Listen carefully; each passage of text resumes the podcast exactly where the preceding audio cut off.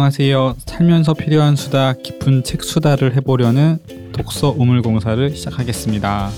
와, 안녕하세요. 저는 우공입니다. 네 반갑습니다. 태아 태나입니다. 네, 안녕하세요, 태나님. 잘 지내셨나요? 네, 잘 뭐 뭐랄까 코로나 시대에 여러 가지 시행착오, 시행 겪어본 적 없는 이런 시기라서 여러 가지 일을 하면서도 시행착오도 이 코로나 때문에 생기는 것들도 있어서 음, 적응을 하고 싶지 않은데 적응을 해야 되는 상황이 온 것 같아요. 그렇죠. 음, 어떠세요? 뭐 저도 마찬가지고요. 뭐 원래 이제 연초나 연말에 뭐 기업이나 단체에서는 계획을 세우는데 그게 사실 계획 세우고 나서 코로나 19가 상황이 되게 악화돼 가지고 그렇죠. 이제 올해 세운 계획들을 다 이제 코로나 19 때문에 다 조정해야 되는 이제 네. 그런 뭐 그런 식의 적응을 좀 계속 하고 있는 것 같아요. 그래서 네. 아 이것도 안 되는구나 저것도 안 되는구나 뭐 이런 시간들을 저는 보내고 있습니다. 네. 아마 들으시는 여러분들도 그렇지 않을까 싶고 어쩌면 그렇기 때문에 어 이제 외출을 하기 어려우신 분들이 더 많이 팟캐스트나 뭐 이런 음성 뭐 음성 매체들을 더 많이 듣지 않을까 이런 생각도 좀 하게 되네요. 네. 어, 저희 매번 말씀드리고 있는데 독서우물 공사는 그 이제 예전에 우물가에서 이제 가벼운 동네 이야기를 하는 뭐 모습들을 이제 우물 공사라는 말로 쓰인다고 해서 저희가 이제 책으로 그런 우물가에서 수다와 같은 이야기를 떨어보겠다라고 해서 네. 지었던 이름인데요.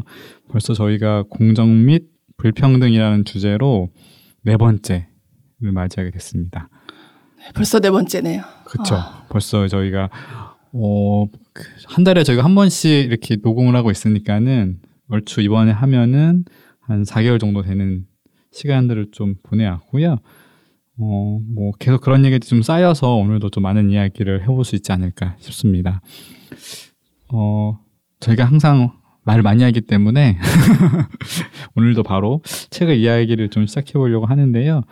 저희가 오늘 다루려고 하는 책은 어떻게 보면은 약간 좀 변칙 같은 책 혹은 요즘 같은 시대라면 사람들에게 익숙할 수 있는 유형인데 어 PDF로 출간된 책이에요. 그래서 이 책을 좀 먼저 소- 소개를 드리면 좋을 것 같은데 우선은 저희가 오늘 같이 읽고 얘기 나눌 책 제목은 어 공정성 전쟁이라는 제목의 책이고요.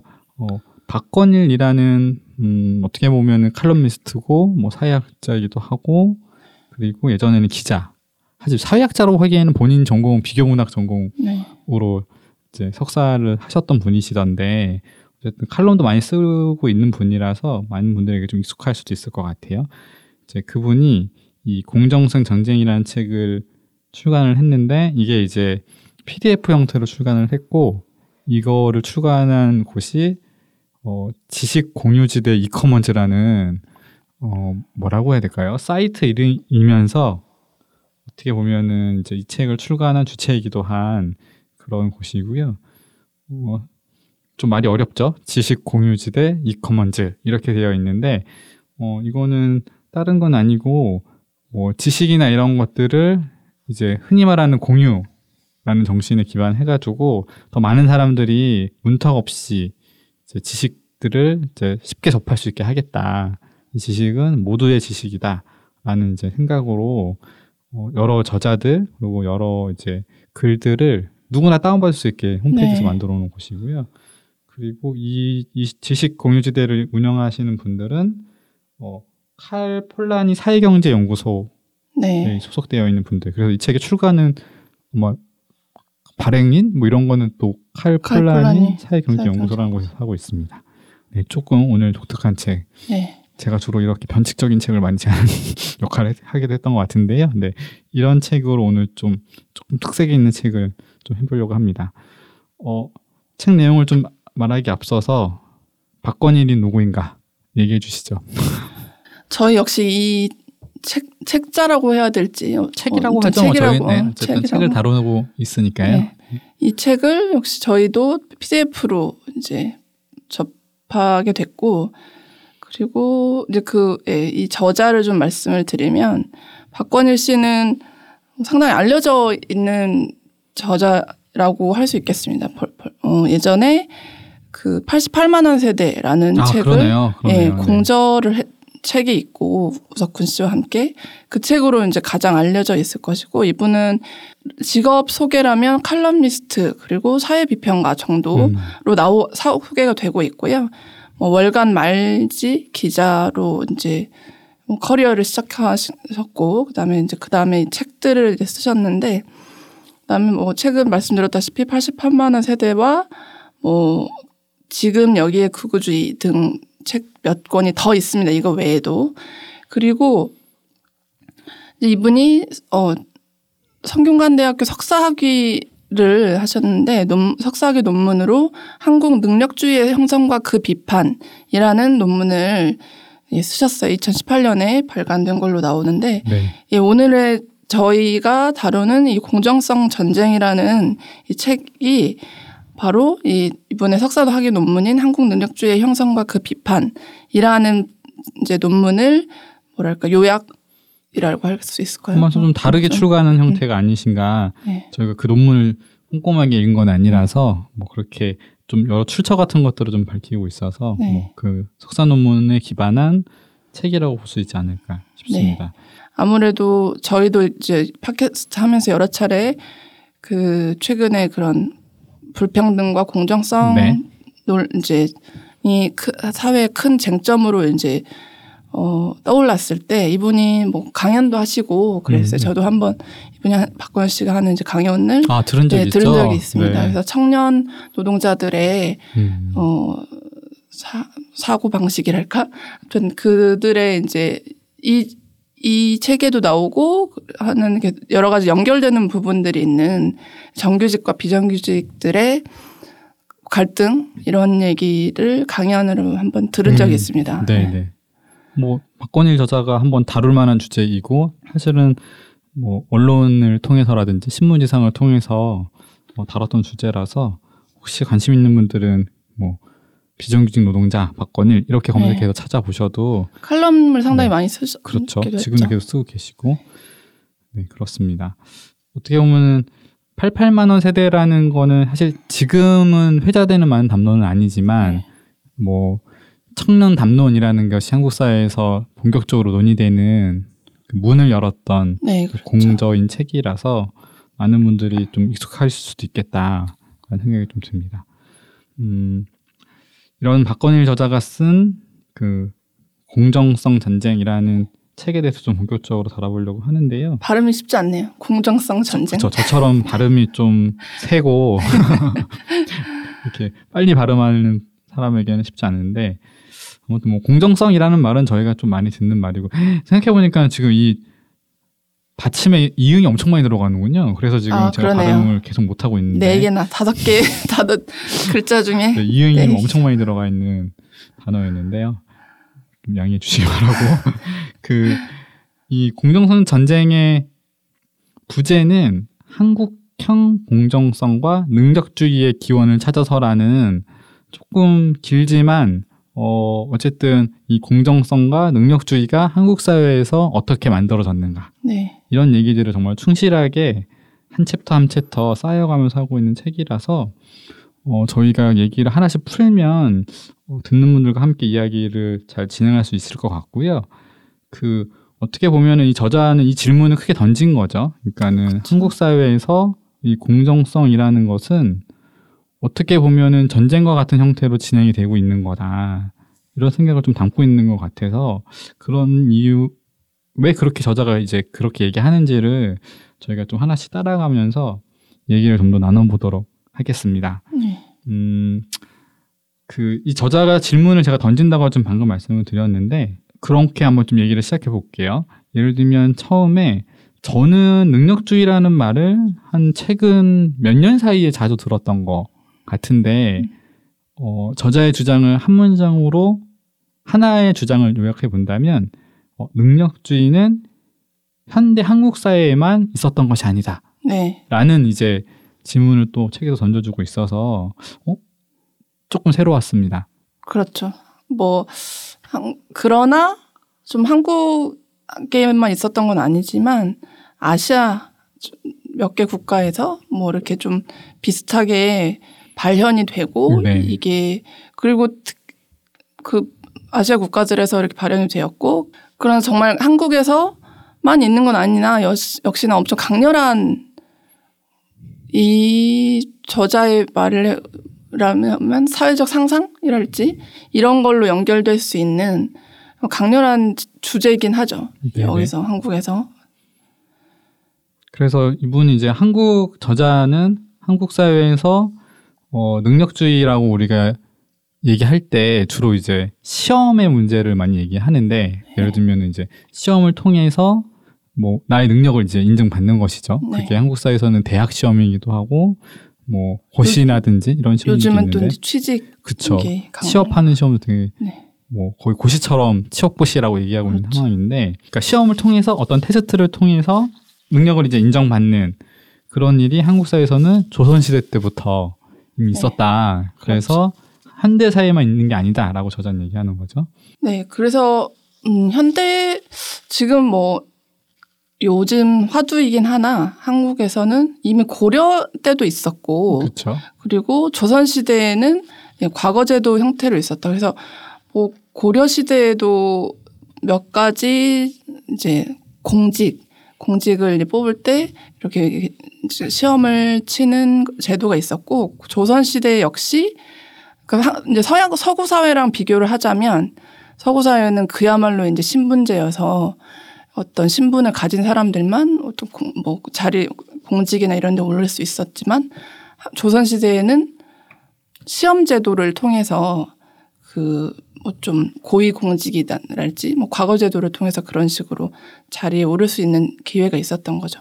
하지만 과거 제도가 문제는 이게 세습이 된다는 그런 이제 한계가 있었다. 그런 얘기로 흘러갑니다. 하지만 예, 조선 시대 과거 제도는 어 신분제보다는 좀 낫다고 할 수는 있겠습니다. 왜냐하면 그렇죠. 네. 네. 네.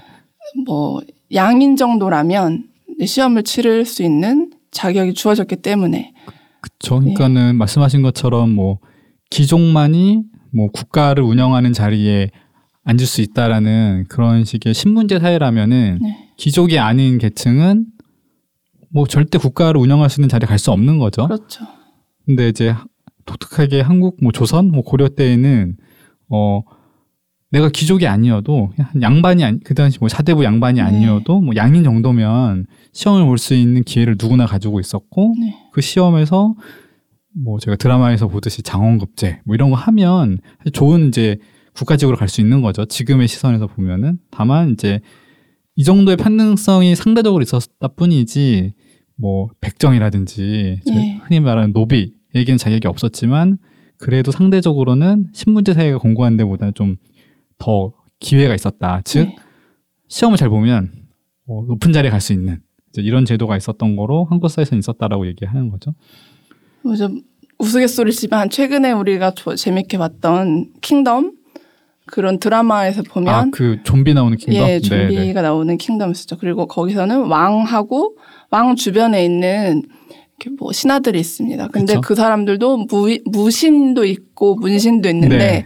그들이 다 이런 시험을 통해서 그 무관 시험도 보죠, 참. 예, 네, 네. 그래서 아무튼 그런 자- 자리에 다 올라갔고 음. 그, 그 보기 어렵다는 왕을 옆에서 이렇게 보위하는 보위하는 걸 네, 네. 보면 어, 이렇게 한 어, 신분제 사회가 너무 공고한 것보다는 그래도 어느 기회가 열려 있는 사회이긴 그렇죠.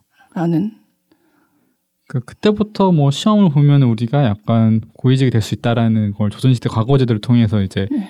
유추해 볼 수 있고 물론 조선시대 내내 과거제도가 어, 공정하게 혹은 뭐 평등하게만 이루어졌다고 말하기는 좀 어려운 측면도 있다고 언급하긴 하지만 큰 틀에서 과거제도는 이런 역할을 했다 이런 네. 얘기를 좀 하고 있고요. 그리고 그 일제 강점기에도 당연히 우리는 시험이라든지 이런 게 있었는데 이때는 조금 맥락이 달라진다고 설명하는 것 같아요. 그 일제 시대에서는 이 사회진흥론이 어떻게 한국 사회에 뭐 퍼졌는가 이런 식으로 나오는데 근데 사회진흥론은 그야말로 적자 생존이죠. 그렇죠. 예, 살아남는 이렇게 강자만이 뭐 강자만 살아남는. 네. 살아남고 약자는 이제 도태하는 뭐 그런 식으로 이제 그런 주장이 사회 진화론의 주요 핵심인데 근데 사회진화론이 그러면 이 개인으로 개인의 능력 살아남는 개인으로 가거나 아니면 그게 민족으로 갈 수도 있다고 이제 설명이 나오는 스펜서 뭐 이런 사람들 얘기가 네, 나오면서 허버트 스펜서라는 네. 사회학자. 네. 그래서 어 일제 시대 때는 이게 연결이 이렇게 되는 거죠. 능, 능력 있는 어떤 적자인 뭐 민족으로 가는 거죠. 그래서 일제 시대에서는 일, 일본은 그것이 일본이다. 네네. 그리고 뭐 조선은 뭐 미개하다. 뭐 이런 식으로 음, 주장이 가는 그죠. 것이고 그와 함께 또 친일 세력들은 또 예, 또 일본은 이제 추종하면서 그런 식으로 이렇게 연결이 되는 거죠.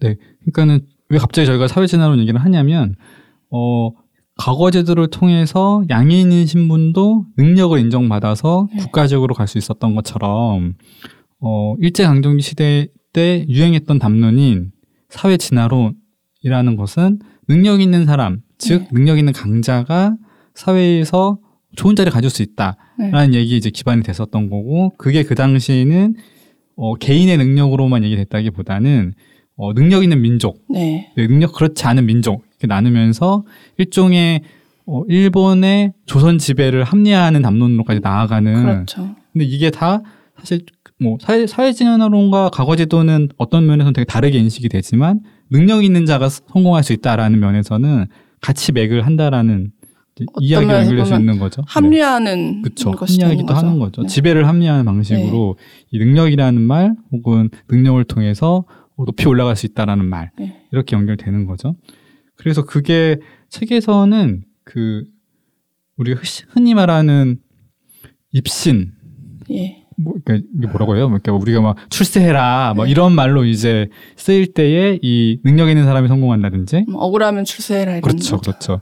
혹은 이제 어, 능력 있는 사람만이 살아남는다든지 네. 이런 말로 많이 쓰였다는 거죠. 그게 이제 책에서는 계속 이야기 되는데요. 그러니까는 뭐 능력 있는 사람이 출세할 뿐만 아니라 어 이게 조금 이제 뭐 조선 시대를 지나서 일제강점기를 지나서 이야기가 조금 어떻게 변형이 되냐면 어 능력 있는 사람은 교양이 있는 사람이다. 라고 또 그렇죠. 넘어가는 거예요. 그러니까는 어 우리가 어 똑똑해 라고 이제 저 사람에 대해서 말할 때 사람들이 똑똑함의 기준이 뭐지라고 생각해 보면 그냥 뭔가 흔히 말하는 교양이 있는 사람. 그러니까 뭐 네. 문화도 좀 알고 뭐 음악도 좀 알고 그 시대가 요구하는 어느 정도의 지식을 갖춘 사람들을 이제 교양이 있다라고 얘기하는데 어 그런 사람이면은 뭐 출세할 수 있는 능력이 있는 사람이지라고 이제 우리가 받아들이게 됐다는 네. 거죠. 어 그게 이제 그 어떻게 보면은 일제 시대 이후 일제 강점기 이후에 한국 사회가 이제 조금씩 뭐라고 해야 될까요? 체화 내지는 받아들이게 되는 담론이었던 그쵸. 거죠. 근데 그 이 이제 몇 개의 장을 보다 보면 어 한국 사회는 계속해서 어떤 어떤 중 제- 주제랄지 어떤 인식이 어, 생기든지 간에 능력주의로 귀결된다는 이게 예, 계속해서 그렇습니다. 예를 들어서 교양도 그렇고 교양도 능력주의로 귀결되는 면이 있고 조선 시대 뭐 신분 이런 것도 과거제도나 이런 것도 대부분 능력주의 그리고 능력주의는 결국 근데 어떻게 평가하냐면 바로 시험이죠. 그렇죠. 예.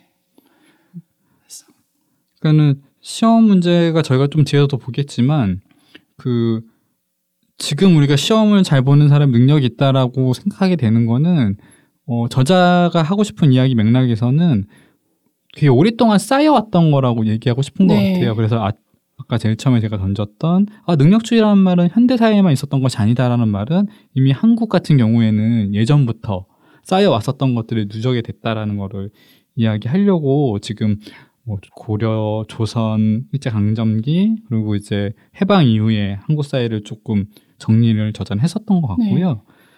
어, 재미있는 거는 우리가 교양이 있는 사람의 능력이 있다라고 말하지만 그 저자는 이제 그 당시에 예를 들면은 그 해방 이후의 글들을 보면서 근데 그 사람의 교양이 있는지 없는지는 실제 확인이 정확히 되지 않는다는 그렇죠. 거예요. 어, 대충 이제 뭔가 아는 사람 같고 네. 뭔가 더 알고 있는 사람 같으면 어 교양이 있는 사람이야라고 생각하게 된다는 거죠. 마치 저희가 어, 두 번째 시간에 다뤘던 특권이라는 책에서 얘기했던 거 네, 전반적으로 어느 정도는 대부분 알고 있는.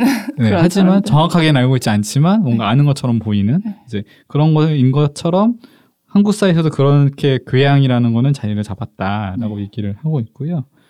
그리고 이런 얘기를 할 때 제가 놓칠 수 없는 거는 이제 학교라는 그렇죠. 시스템인 거죠. 학교가 뭐 많은 분들 학교를 계속 다니셨던 분들은 인식하시겠지만 시험의 연속이잖아요. 그래서 시험을 보고 그 시험에 등수를 매겨가지고 이제 혹은 뭐 상위 몇 프로 이렇게 매겨가지고 등수를 안 나타내는 경우에는 상위로 나타내기도 하니까 그게 우리가 이 학력주의 그리고 능력 있는 사람이 성공한다 이런 것들을 채워하게 되는 이제 중요한 베이스였다고도 얘기를 하고 있습니다. 교양과 그 다음에 학력주의가를 지나서 그 다음에는 우리가 어, 그 마지막 이제 뒷부분에서는 이렇게 나오는 거죠. 이제 어, 시험 정규직과 비정규직 얘기가 이렇게 자연스럽게 나옵니다. 특히 이제 이 이제, 이제 시대를 거슬러서 지금까지 네. 요즘 최신 사회까지 오는 거죠. 저자는. 네. 그래서 어 여기 이 책 이 책에서도 나오는 예를 들어서 그 서울교통공사의 정규직과 비정규직 얘기가 나오면서 이 정규직들은 이제 시험을 통해서 어 이 자리에 가, 그 합격을 한 것이고 그러면 비정규직들은 어 시험을 보지 않았죠. 하지만 이제 수년간 일을 한 사람들로 나오는데 그럼 이들이 비정규직들이 정규직 전환으로 하려고 이제 뭐 공사에서 이렇게 한 달지 그럴 때 정규직들이 어 이것은 역차별이다. 시험을 보지 않고 들어온 저들에게 자격은 없다라는 주장을 하면서 예, 이렇게 나옵니다. 그래서 이 부분을 이제 얘기하면서 저희가 좀 하나를 좀 추천할 수 있는 거는 뭐냐면 그, 이, 저희가 이 시리즈 책들을 보기 시작하면서 같이 봤던, 어, SBS 스페셜, 그, 아, 다큐멘터리. 네, 네, 네. 있죠. 그, 운인가 능력인가라는 그런 좋은 다큐멘터리가 하나 있습니다. 여러분도 한번 찾아보시면, 이, 그, 요즘 특히 이제 정규직, 비정규직, 그리고 청년들이 느끼는 어떤 불공평과 공정성에 대해서, 어, 뭐 모든 세대가 뭐 비슷할 수는 네네. 있으나 특히 이제 청년 세대들이 어떻게 인식하고 어떻게 억울해하는지 음, 예, 억울하면 상당하죠. 그래서 그런 그 이 SBS에서 나온 운인가 능력인가 이 다큐멘터리를 한번 보시면 좋을 것 같고 조금 이제 어, 더 생각해 볼 수 있는 거죠. 저희가 어쨌든 방금 이제 서울교통공사에 있는 정규직과 비정규직의 상황이라는 게 어, 지금 현 문재인 정부가 들어서면서 어, 비정규직이 없는 사회를 네 이제 만들겠다. 점차 만들어 가겠다라고 하면서 서울교통공사에 있는 비정규직을 정규직으로 만드는 일이 있었던 것이죠. 그게 그렇죠. 사실 어떤 사람들은 그게 비정규직이 정규직이 된다고 하더라도 똑같은 형태라기보다는 중간에 이제 그 자회사라는 거를 만들어 가지고 그렇게 저- 정규직화 되는 경우도 있긴 한데 네. 이걸 논의를 하더라도 이미 시험이라는 아까 저희가 취업부시라는 말을 했는데 그런 엄청난 경쟁률을 뚫고 정규직이 된 기존의 정규직들이 보기에는 어 우리는 이런 시험을 보고 정규직이 됐는데 어 비정규직은 시험도 보지 않고 정부 정책에 따라서 어 정규직이 돼 이게 과연 공정한 거야? 네. 이런 식의 문제 제기를 했다고 지금 설명해 주신 거죠. 저는 이제 이 부분을 생각하면서 이 정규직들 시험을 치고 들어온 정규직들이 계속 말하는 시험 치지 않은 네. 사람들 그리고 여기에서 나오는 비정규직들은 십몇 년을 넘게 일했는데 그럼 이들의 이들의 기여에 대해서 또 이제 얘기가 나오는 거죠. 이 책에서도 나오고 SBS 스페셜에서 나오는데 저는 계속 물음표가 있, 있어요. 이 십몇 년을 일했기 때문에 이 공사에 기여한 사람들 비정규직으로 비정규직으로, 10년을 이제 예, 계속 일해 그렇죠. 네. 그런데 그러면 음 시험을 치지 않고 비정규직으로 채용된 이들이 이제 막 들어온 비정규직들에 대해서는 그러면 이들은 아직은 기여가 없다고 볼 수 있는 거잖아요. 그러면 이들은 10년을 일한 사람보다 예를 들어서 한 1년 정도 비정규직 네. 일한 사람도 어, 기업이 어느 정도 기여를 했는가 이런 그러면 거죠. 저는 그 기여도를 얘기를 하자면 자꾸 여기에 이렇게 휘말린다는 생각이 들어요. 그러면 기여 비정규직으로 들어왔는데 모두가 정규직으로 일하는 사- 세상이 우리가 상상하는 상상하는 게 그게 맞는 거 아닌가? 근데 기- 아직 기여가 높지 않은 비정규직들은 정규직이 될 수 없는가? 음. 그러니까 여기 여기 자꾸 이 질문이 계속 저는 들거든요. 그렇죠. 그러니까는 아까 이제 그 과연 비정규직으로 입사한 사람이 시험도 보지 않고 정규직이 되는 게 정당한 건가라고 네. 한 질문에 대해서 어, 어떤 분들의 반론은 아니 한 10년, 15년 비정규직으로 이런 사람 이런 사람이 시험이라는 거 보지 않더라도 네. 시험에 준하는 어, 이 기업에서 일을 할 수 있는 능력을 가지고 있는 거로 우리가 볼 수 있는 거 아니냐 그 경험치로. 네. 그러면은 그 10년 10, 뭐 15년 그 이상 일한 비정규직이 정규직이 되는 게 어, 시험을 안 보고 안 보고 된다고 하더라도 뭐가 문제될 게 있느냐라고 네. 이제 반론을 할 수 있는데 이제 그렇게 됐을 때에 테나님 궁금증이 생긴다는 그렇죠. 거잖아요. 내가 1년 뭐 1년 2년밖에 안 하고 비정규직은 10년을 일하지 않았기 때문에 그렇죠. 정규직이 될 수 없단 말인가? 이건 무슨 의미입니까? 이런 고민이 네. 있었다는 거잖아요. 그래서 우리는 뭐 모두가 그 해고 위험에서 좀 자유롭고 그리고 어 고용이 안정된 사회를 우리가 모두가 꿈꾸는데 저는 이 이거는 대부분 많은 분 많은 사람들이 동의를 할 수 있을 것 같아요. 네, 네. 그런데 이제 어 이제 막 들어온 비정규직 노동자가 바로 정규직으로 된다고 했을 때는 각자의 이해관계가 또 갈리면서 이거는 동의할 수 있는 어 정도가 좀 높진 않겠다는 음, 음. 생각이 들었습니다. 그래서 그런데 저는 이런 상상을 해야 된다고 생각하고 예를 들어서 이제 뭐 IMF 이후에 비정규직이 뭐 사회 엄청 이제 파- 그렇죠. 심해졌고 지금 둘 중에 문제가. 한 명은 다 비정규직이라고 예. 얘기하니까. 그런데 우리는 그 전에를 살기도 했었던 사람들인데 아, 물론 뭐 나이 나이 차이가 다 있겠지만 그런데 우리는 그런 사회를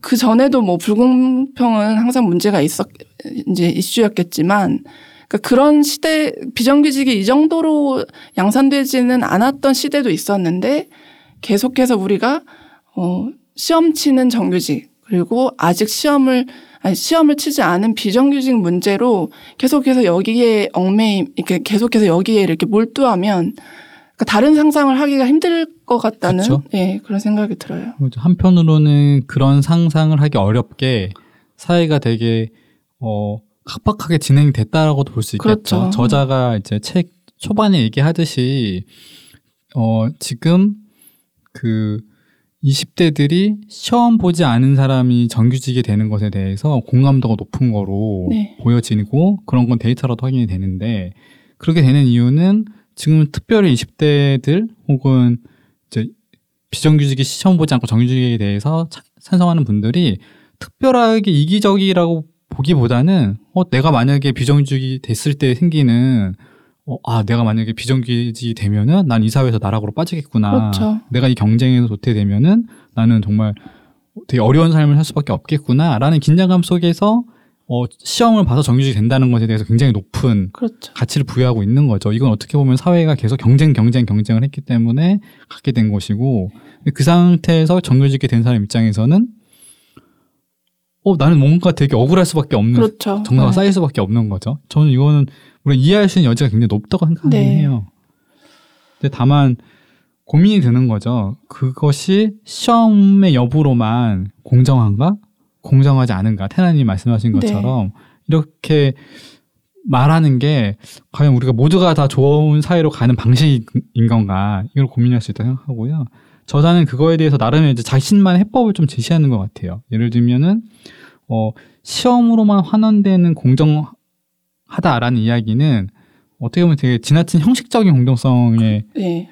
포인트가 된다는 네. 거죠. 그러니까 시험용으로만 공정력으로 따지게 되면은 저희가 어, 앞서 읽었던 책들 예를 들면 지금 세습 준상층 사회에서의 이야기만 생각해 보면 시험을 잘 보려면 좋은 학교를 다니거나 혹은 그에 준하는 교육을 받아야 하는데 어, 집에 자산이 많이 없거나 부모님이 그렇게 넉넉하지 않은 삶을 사는 사람들은 어, 시험을 잘 봐서 뭔가 좋은 기업에 갈 수 있는 계급적인 게 깔려있지가 않은 거예요, 배경이. 그렇죠. 그런 사람들은 사실 시험 잘 보기 어려운 거죠. 그리고 음. 그게 점점 지난번 이제 세습 준상품 사회에서는 어, 상위 20%가 점점 좋은 대학, 좋은 학력, 뭐 좋은 기업 이렇게 갈 확률 높다라고 얘기하는 이제 그런 배경에 대해서 우리가 얘기하지 않고 오직 시험을 잘 봤냐만 묻는다면 네.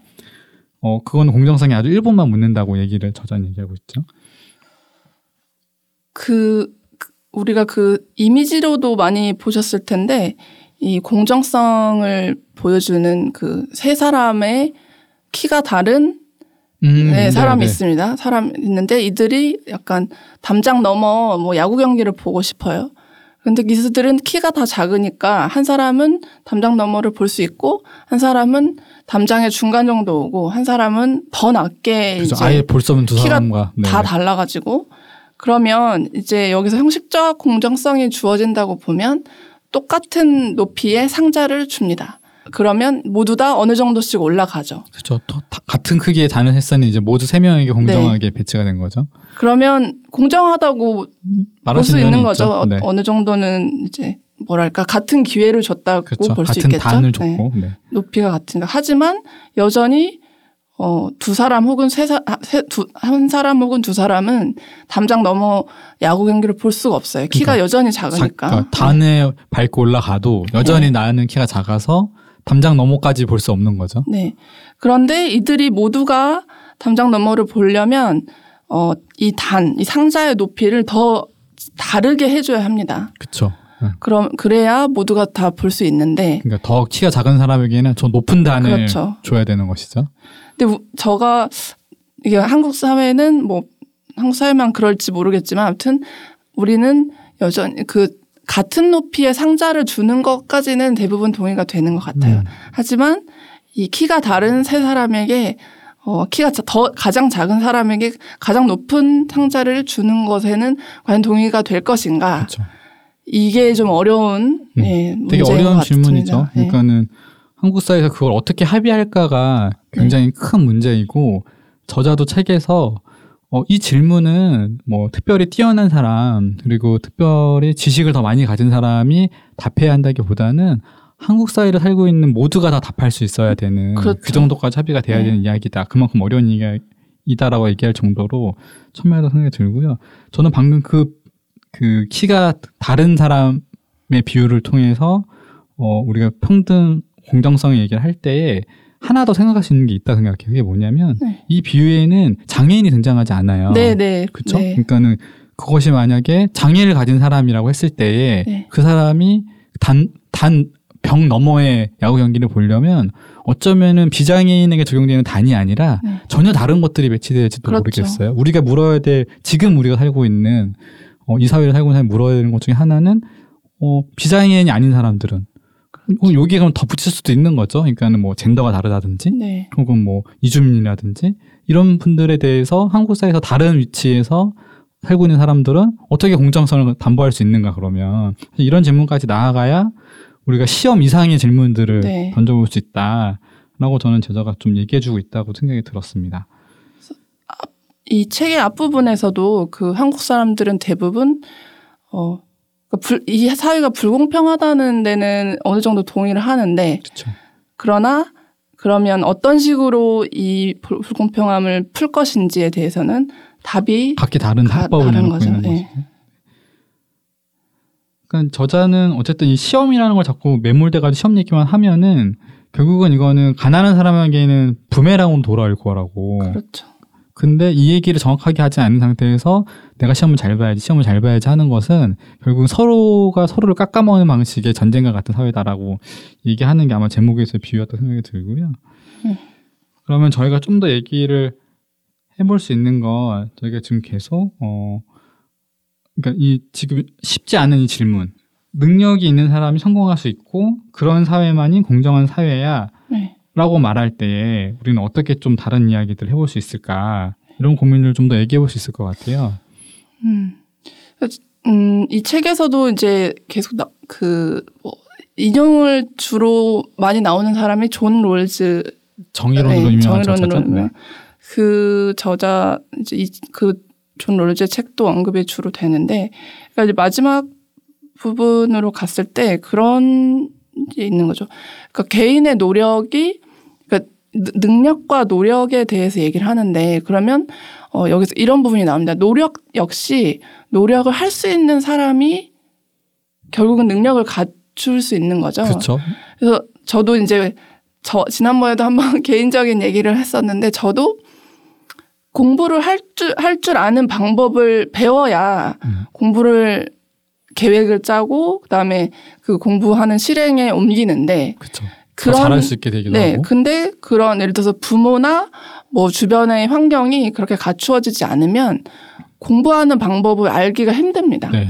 그런데 우리가 이 책에서도 나왔듯이 이게 자꾸 개인의 능력과 개인의 노력으로 이게 연결이 되면 어 이거 우리는 답을 여기서는 계속 네네. 맴돌 수밖에 없는 그쵸, 거죠. 그래서 저도 이 저도 개인적으로 매우 그 능력을 갖고 싶다. 그리고 뭐 어떤 어떤 사람처럼 저런 실력을 갖추고 싶다는 욕구가 하- 항상 강한 뭐. 계속 강한데 그리고 그런데 저 자신도 이게 매우 신자유주의적인 사고방식에 갇혀 있다는 생각이 드는 거예요. 왜냐하면 내가 노력해서 저런 실력을 갖추고 싶다 이런 것은 그 뭐랄까 이 내가 이 한국 사회가 혹은 뭐, 뭐 아니면 지역 사회든 한- 아니면 다른 어느 전 세계든 어 그 이게 매우 사- 신자유주의적이라고 느끼는 게 개인의 이게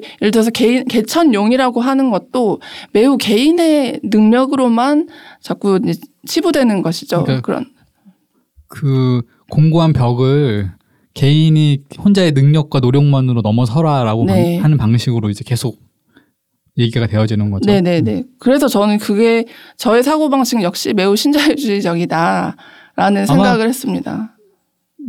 뭐 저희 얘기에 만- 공감하는 분이 있더라도 그러니까 예를 들면 집안 배경이 좋은 사람만이 점점 더 좋은 학벌을 갖게 되는 사회라는 거를 동의하더라도 네. 근데 어쨌든 내가 그렇지 않으면 우리 집이 넉넉하지 않고 내가 충분한 자산과 돈을 가지고 있지 않으면 그럼 나는 결국 노력밖에 할 수 있는 게 없는 거 아니냐 네. 이렇게 얘기하시는 분도 있다고 생각이 들고 그런 사회에서 그 개인에게만 답을 계속 묻어서 네. 네가 더 노력해야 돼 노력해야 돼라고 말하는 건 사실 굉장히 잔인한 사회인 그렇죠. 거죠. 그러니까는 저자는 그래서 그런 의미로 어 그러니까 운이 좋아서 태어났더니 좀 넉넉한 집안에서 태어난 사람만이 계속 성장하는 사회는 어 그 개인이 성장하지 못한 것을 물으면서 개인의 실패라고 묻기보다는 네. 우리가 어쩌면 물어야 되는 것은 어 사회의 실패 아닌가? 그렇죠. 어, 특정한 조건, 좋은 조건에 있는 사람만이 좋은 직장에 갈 수 있고, 좋은 대학에 갈 수 있고, 흔히 말하는 능력 있는 사람이 되기만 하는 그런 사회는 어, 사회가 실패한 게 아닐까? 라는 생각이 좀 든다는 거죠. 그러니까 개천에서 용인한다는 표현이 그 예전부터 있었던 표현인데 갈수록 그 우리가 지난번에 읽었던 세습 중산층 사회에서도 개천에서 용인하는 것이 갈수록 어려워진다라고 했는데 개척용 지수가 있을 정도라고 네. 네. 그런데 저는 그건 역시 매우 개인에게 초점이 맞춰져 네. 초점이 맞춰져 있어서 그 좀 약간 위험하지 않나? 그런 생각이 좀 들었어요. 그래서 네, 말씀하셨다시피 이 한 사회가 어 그러니까 다른 조건으로 태어난 사람이 어, 누리는 것에 불평등이 없어야 하는데 음, 근데 이 사회는 내가 뭐 태어났을 때 어떻게 갖추어졌는지 혹은 나의 부모가 어떤 사람인지에 따라서 어 너무 차이가 크다. 네, 네. 그런 생각이 이제 그쵸. 들었습니다. 그 아마 이 책이 저희에게 이렇게 지금 저희 이 책의 순서를 좀 따라오면서 어, 얘기를 하고 있는데 이 책이 우리에게 던져주는 질문은 그러니까 답을 제시한다기보다는 우리가 함께 생각해 볼 수 있는 어, 질문 정도로 전 제시하고 네. 있다고 생각이 드는데 답은 당연히 저희가 함께 찾아가야 되는 건데 그렇죠. 근데 그게 어, 방금 얘기하셨던 것처럼 개인에게만 계속 성공을 종용하거나 네. 개인의 노력만으로 이 사람이 성공할 수 있다라는 걸 적용하는 사회가 아니고 다른 질문을 계속 던져야 되는 네. 그래서 어, 한 사람이 한 기업과 한 사회에 기여한다는 것이 능력으로만 환원되지 않고 그렇죠. 뭐 전혀 다른 의미의 기여일 수 있는 거죠. 내가 네. 사실 뭐 기업에 들어와서 기업의 이윤을 남기는 데는 기여를 많이 못할 수 있지만 상대적으로 그러나 기업에서 뭐 이윤만 추구하는 건 아닌 거잖아요. 그 안에 그렇죠. 사회도 있고 관계도 있어서 이런 흔히 말하는 기업 공동체이던 지역사회 공동체이던 간에 거기서 그 공동체가 잘 원활하게 돌아갈 수 있는 역할을 하고 있는 거라면 네. 이거는 다른 의미의 사회적인 기여일 수 있고 뭐 다른 의미의 우리가 앞으로 나아가는 혹은 좋은 사회로 가는 그렇죠. 것들을 기여하는 걸 수도 있는데 이게 적극적으로 얘기되지 않는 것. 그러니까 네. 우리가 질문해야 될 것들은 이제 이게 왜 적극적으로 얘기되지 않는가? 우리는 이런 질문을 해볼 수 없는 건가? 라는 얘기를 우리가 더 해야 한다라는 그렇죠. 것들을 예- 책에서 얘기해 주는 음. 것 같아서 어, 이 책이 가지고 있는 장점 중에 하나는 그게 아니었가 생각이 들었고요. 저희도 마찬가지로 지금 어, 뭐 능- 한국에서 능력주의가 너무 팽배해가지고 혹은 시험 잘 본 사람들 네. 만이 너무 훌륭한 사람이라고 되- 되는 거에 대해서 그와는 다른 사회에 대한 해법을 말해줄 수는 없지만 네. 이런 정도는 같이 생각해 볼 수 있다고 얘기해 드릴 수 있을 것 같아요. 네. 약간 기존에 가지고 있던 사고 방식에 약간의 이제 좀 돌을 던지는 그렇죠. 그런 잔잔한 파장이 있는. 이 책의 기여라면 그렇죠. 이 같아요. 어 그런 이 책이 네. 우리에게 기여해 주는 것이라면 네. 당연하게 여겼던 것을 네, 네. 약간의 이제 그런 사고 방식 좀 질문을 던지게 해 줬습니다. 네. 저희가 책을 읽으면서 이런 얘기들을 조금 중간중간 했어서 여러분들에게도 이 책이 우리에게 이런 새로운 생각들을 던져주고 있다. 그리고 저희가 다 담지 못했지만은 어 능력이 아닌 다른 방식의 기여 방식을 네. 생각하게 해주는 좀 좋은 학자들도 책에 있어서 읽어보시면 도움이 좀 되실 것 같아요. 네. 네, 저희가 지금까지 이제 박건일 저자의 공정성 전쟁이라는 책에 대해서 좀 얘기를 나눴고요. 어, 오늘 저희가 굉장히 많이 한 단어가 능력주의라는 단어인데 사실 이 단어는 그 마이클 영이라는 영국의 사회학자면서 사회운동가라고 소개되는 사람이 이제 만든 단어. 그래서 뭐 능력주의라고도 번역이 되고 meritocracy라고도 이제 원어가 meritocracy인 거죠. 네. 그 말도 이제 많이 회자가 되는데 저희가 이 얘기 드리는 이유는 다음에 읽을 책이 네. 이 드디어 이 마이클 영의 능력주의라는 신간 도서를 좀 읽어보려고 합니다. 어, 이 책이 최근에 출간이 됐어요. 이- 한, 한, 한 1개월 전에 출간이 됐던가요? 원래 원서는 58년에 네, 전에 책이고, 어, 이 마이클 영이 사회학자긴 한데, 이 책은 소설의 형식으로 쓰여진 책이라고 제가 소개를 봤어요. 네. 그래서 뭐, 2036년, 46년에 능력주의가 이제 완전 전체를 장악하고 있는 사회에서의 사회상을 보여주는 거죠. 하지만 얼마 남지 않았다. 아, 그러네. 네. 지금 우리 입장에서는 그 당시에는 막 100년 후의 얘기인데, 근데 그거를, 통- 그런 사회를 묘사하는 걸 통해서, 어, 능력 위주의 사회, 네. 뭐 능력만 인정받는 사회는 과연 어떤 것들을 보여주는 거냐. 네. 지금 우리가 이제 빨리 다른 경로를 찾아야 된다라고 아마 저자는 말하고 싶었던 게 아닌가. 이런 생각이 드는 책을 다음에는 다섯 번째 책으로 읽어보려고 합니다. 궁금하네요. 58년도에 쓴 2036년을 30년 이제 30년 헷갈리는데 네, 지금. 그리는 네, 네. 책을 2020년에 다룬다. 그렇죠. 네. 아마 요즘 뭐 넷플릭스를 재밌게 보시는 아 넷플릭스가 아니라 왓챠인가요? 왓챠를 재밌게 보시는 분들은 Years and Years 네, 같은 이제 앤 가까운 미래의 이야기라고도 네. 생각하시면 이 책을 읽을 수 있지 않을까라는 생각이 들었습니다. 네. 어 저희가 그 박권일 저자의 공정성 전쟁에 대한 이야기를 마쳤고요. 저희는 다음에 능력주의라는 책으로 찾아오도록 네, 하겠습니다. 다음에 뵙겠습니다. 네. 이 방송은 네이버 오디오 클립과 팟캐스트 앱, 앵커 앱 등에서 들을 수 있고요. 방송에 대한 의견과 응원, 그리고 다양한 메시지는 네이버 오디오 클립에서 남기실 수 있습니다. 저희가 요즘에 구독과 좋아요가 많이 안 남겨지고 있어서 많이 의기소침해 있는데요. 방송을 듣고 재미있으시면은 어, 구독과 좋아요도 꼭 부탁드리겠습니다. 네. 지금까지 독서음물 공사였습니다. 감사합니다. 감사합니다.